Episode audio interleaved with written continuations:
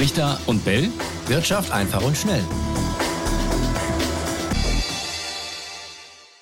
Über eine Woche ist der Angriff der von der EU als Terrororganisation eingestuften Hamas auf Israel jetzt her und es bestimmt nicht nur die politische Berichterstattung auch bei uns bei NTV, sondern es hat auch Einfluss auf die Wirtschaft. Und darüber sprechen wir heute in dieser aktuellen Folge. Schön, dass ihr dabei seid und ähm, wir starten mit dem Thema Geld. Die Finanzierung der Hamas liegt weitgehend im Dunkeln. Iran, Saudi-Arabien, Katar gelten da als Geldgeber, aber vieles ist noch unklar. Wie sich Israel finanziert, ist dagegen bekannt. Raimund, hat Israel genug Geld für den Kampf gegen die Hamas und womöglich dann auch gegen andere Terrororganisationen in dieser Region? Ja, hat's wohl. Davon kann man ausgehen. Und damit auch erstmal herzlich willkommen von meiner Seite. Ja, wenn man sich die Gewalt und die ganzen Grausamkeiten so anguckt, die da über die Bildschirme flimmern, es klingt schon irgendwie zynisch, Etienne, oder? Übers Geld zu reden. Aber Geld steckt nun mal dahinter. Mhm. Immer. Das muss man sagen. Und hier natürlich auch auf beiden Seiten. Israels Finanzminister hat ja schon durchblicken lassen, dass Geld für ihn keine Rolle spielt in diesem Kampf. Es ist genug da. Ja, und was man nicht hat, das kann man sich halt auch locker borgen. Also man kann Kredit aufnehmen. Ich habe mal nachgeguckt. Der Stand der Staatsschulden in Israel, der liegt im Verhältnis zur Wirtschaftsleistung sogar niedriger als bei uns in Deutschland. Und das Haushaltsdefizit auch. Und naja, wenn alle Stricke reißen, dann steht ja noch die Weltmacht USA im Hintergrund. Auch Deutschland vermutlich. Und andere würden sich nicht lumpen lassen, wenn Israel Hilfe braucht. Also, das Geld wäre wohl das Letzte, worüber wir uns in diesem Fall Sorgen machen müssen. Wobei dieser Konflikt natürlich generell Sorgen auslöst, auch bei uns in Deutschland. Man hört in diesen Tagen viel darüber, wie schlimm es auch wirtschaftlich werden könnte, wenn sich der Konflikt dann womöglich noch ausweitet. Steigende Ölpreise, wieder mehr Inflation, Wirtschaftskrise. Manche fürchten sogar, dass sich die Ölkrise äh, der 70er Jahre wiederholt, die sich ja jetzt äh, wieder jährt. Wie schätzt du das ein? Also tatsächlich, das höre ich auch laufend. Wenn dieses passiert, dann passiert jenes und jenes und am Ende, dann könnte es dann ganz, ganz garstig werden. Das stimmt, Etienne. Aber ich sag mal, was bringt uns das, solche Szenarien an die Wand zu malen? Solche Ansagen haben doch für mich eher die Aussagekraft, die, wenn es schlecht läuft, dann haben wir alle ein Problem. Bringt aber nicht viel, denn natürlich keiner von uns weiß, wie es weitergeht. Erinner dich mal daran, Etienne, ich kann mich noch gut erinnern an das, was wir ähm, am Beginn des Ukraine-Kriegs da besprochen haben und was da alles Schwarzes für die Wirtschaft auch an die Wand gemalt wurde. Okay, ein Teil davon ist dann auch eingetreten, aber lange, lang nicht alles. Die Welt dreht sich immer noch und die Börsen, die stehen zur Überraschung vieler tatsächlich jetzt auch besser da als damals. Ich will damit nicht sagen, dass man das Risiko ignorieren sollte. Natürlich nicht. Man soll es im Auge behalten. Aber ich denke, wenn man sich dadurch in seinem Handeln, das in die Zukunft der Gerichte ist, beirren lässt, dann ist es der falsche Weg. Mhm. Du hast die Ölkrise angesprochen, Etienne. Was das anbelangt, die habe ich als Heranwachsender, als Jugendlicher, das ist der Vorteil des Alters, tatsächlich miterlebt. Mhm. Das klingt im Rückblick natürlich alles nach einer sehr, sehr schlimmen Zeit. Aber ich kann euch sagen, im täglichen Leben war das überhaupt nicht schlimm. Im Gegenteil, es war eine sehr schöne Zeit, zumindest hier in Deutschland. Und wenn man am Sonntag mal kein Auto fahren durfte, na ja, dann hat man halt das Fahrrad genommen, ist eh besser fürs Klima. Und vergleichbar ist die heutige Situation mit damals ohnehin nicht so richtig. Ja. Damals waren wir in Europa erstens viel abhängiger vom Öl aus dem arabischen Raum, als wir es heute sind. Zweitens, die gesamte Wirtschaft, die war ja auch noch abhängiger vom Öl als heute. Und drittens, aus Klimaschutzgründen sollten wir uns ja eh vom Öl verabschieden, oder? Ja, in der Tat. Wobei, also wenn du jetzt den Ukraine-Krieg und die Folgen angesprochen hast, steigende Energiekosten, Abhängigkeit von Russland, also all das hatte ja schon Einfluss, einen Impact auf uns. Aber lass uns beim Ölpreis gerade bleiben, weil der, und das ist ja dann eine direkte Folge dieses Konflikts, dieses Angriffs der Hamas auf Israel, der ist in der vergangenen Woche direkt mal gestiegen. Als Reaktion darauf, ist das nicht ein Warnsignal? Naja, kurzfristig ist der Ölpreis natürlich eine Art Angstindikator, aber auch da war der Anstieg äh, eigentlich nur eine Gegenbewegung, denn vorher war der Ölpreis um 10 Dollar gefallen und dann ist er halt wieder um 5 bis 6 Dollar gestiegen. Das lag also alles noch im Rahmen eigentlich von normalen Marktschwankungen, zumal die Leute, die am Ölmarkt handeln, ja auch äh, nicht viel mehr wissen als alle anderen. Und vor allen Dingen sind da auch viele Spekulanten dabei, die auch nicht wissen, wie es weitergeht. Und übrigens noch stärker als beim Ölpreis, da war die Reaktion beim Gold. Gold ist ja auch so eine Art mhm. Krisenindikator. Sicherer Hafen, ja, ja, da ging es richtig nach oben. Ja. Wie, wie, wie war es an den Aktienmärkten generell? Weil das war interessant, die Reaktion, die war eigentlich dann doch relativ gelassen. Also zumindest bis jetzt. Der DAX, der dümpelt ein bisschen vor sich hin, ähm, hat sich dann auch von den 16.000 mittlerweile äh, ganz gut entfernt. Ähm, aber das hatte ja nichts damit zu tun, das hat er sich schon vorher angedeutet. Womit ist das eigentlich zu erklären? Also, bei den Aktien, da muss man tatsächlich bedenken, dass die Kurse im Vorfeld schon stark nach unten korrigiert hatten.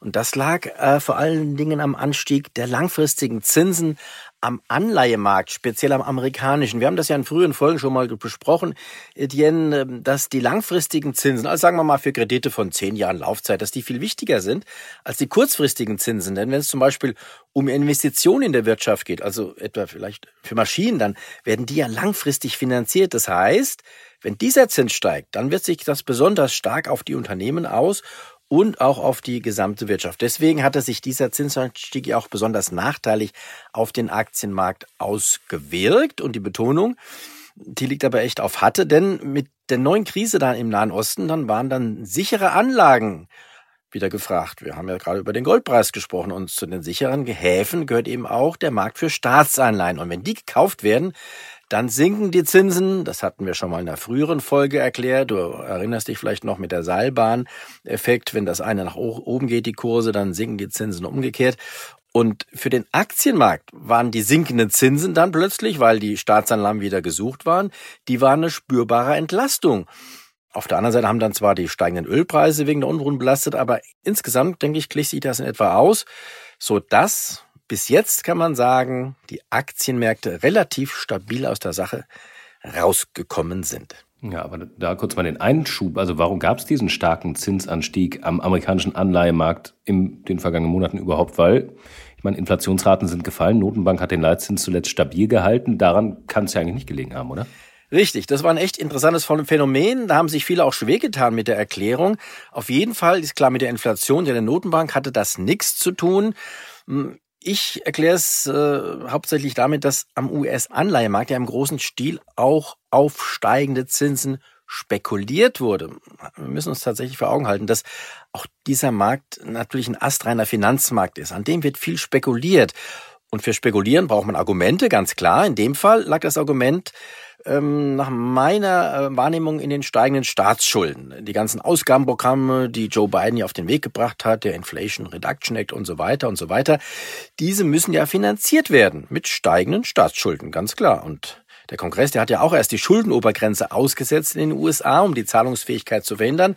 Das alles hat die Spekulanten auf den Plan gerufen und die haben dann eben ähm, das ins Werk gesetzt und ähm, das hat man dann auch gemerkt. Und woran merkt man sowas?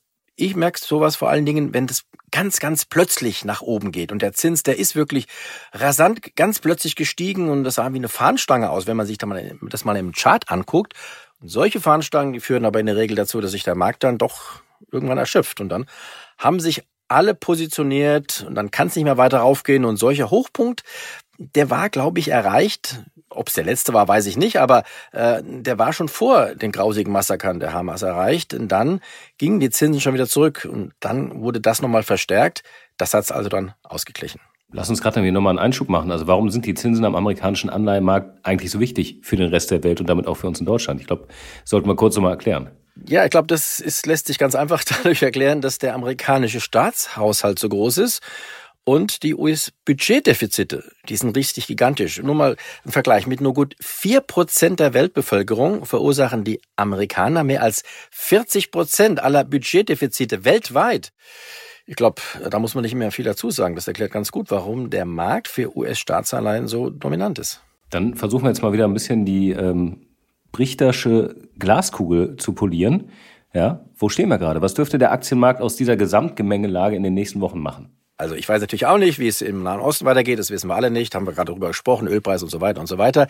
Klar, ähm, deswegen, davon sollte man sich auch nicht beeinflussen lassen. Äh, vielleicht sollte man aber sich mal wieder ähm, vor Augen führen, dass der die Periode jetzt zwischen äh, November und April traditionell zu den stärksten am Aktienmarkt gehört. Das ist oft so, natürlich nicht immer, dass in dieser Periode die Aktienkurse steigen. Also bis zum November haben wir jetzt noch ein bisschen. Im Oktober kann es noch wackelig werden. Ähm, aber es kommt eine gute Aktienmarktperiode, die liegt voraus. Ich glaube, das ist also auf keinen Fall jetzt anzuraten wäre, jetzt alles, alles plötzlich zu verkaufen. Das sowieso nicht. Aber ähm, ich denke, wir können doch recht optimistisch sein. Vorausgesetzt natürlich, dass kein schwarzer Schwan, wie man ja oft sagt, auftritt, dass da irgendwann mal was ganz Schlimmes passiert. Aber damit sollte man eh nicht rechnen. Hm, ja, ganz schlimm ist ja die Definition. Ähm, aber äh, hast du mal überlegt, deine äh, Jahresprognose? Wie stehen die Chancen, dass die noch gehalten wird? Ja, sagen wir es mal so. Also zwei Drittel davon sind ja schon erreicht worden. Ich hatte ja gesagt, ähm, dass der DAX einmal zweistellig wächst. Das hat er ja schon getan. Im äh, Februar war das schon der Fall. Dann hatte ich gesagt, das alte Jahres, das alte Allzeithoch wird erreicht. Auch das war ja der Fall im Sommer. Bleibt eigentlich noch die Kür, das dritte Drittel, dass auch noch die 17.000, 17.200 geknackt werden. Noch ist da äh, die Chance da. Also warten wir mal ab. Knappe 2.000 Punkte. Ja. Ab jetzt, sozusagen. Klar. Ja, schauen wir mal rein. Und vielleicht, es hört sich alles recht plausibel an, wenn das alles so in Erfüllung geht. Wer weiß, ähm, dann bekommst du in diesem Jahr auch wieder den, äh, die Krone fürs fürs Prophetendasein. Ich sage erstmal an dieser Stelle. Die will ich gar nicht. Die, will die willst du nicht. Hast du schon zu viel im Schrank? Nein, nein, trotzdem, wir sollten doch mal auch mal drüber reden, über konkrete Marktentwicklungen, denke ich. Und dann kann man sich danach auch messen lassen. Und du wirst mir natürlich auch vorhalten, wenn es dann anders läuft. Und dann werde ich mich dem auch stellen, ganz klar. Selbstverständlich. Und ihr da draußen seid natürlich auch immer gerne gefragt. Ähm, wo seht ihr die Situation im Moment? Ähm, was haltet ihr für realistisch? Wo könnte es hingehen an den Märkten? aber auch mit Blick auf die Situation im Nahen Osten. Schreibt uns gerne brichter und bell.ntv.de, unsere E-Mail-Adresse. Und dann würde ich sagen, freuen wir uns auf nächste Woche und die nächste Folge. Ich tue es auf jeden Fall. Ciao, ciao. Brichter und Bell. Wirtschaft einfach und schnell.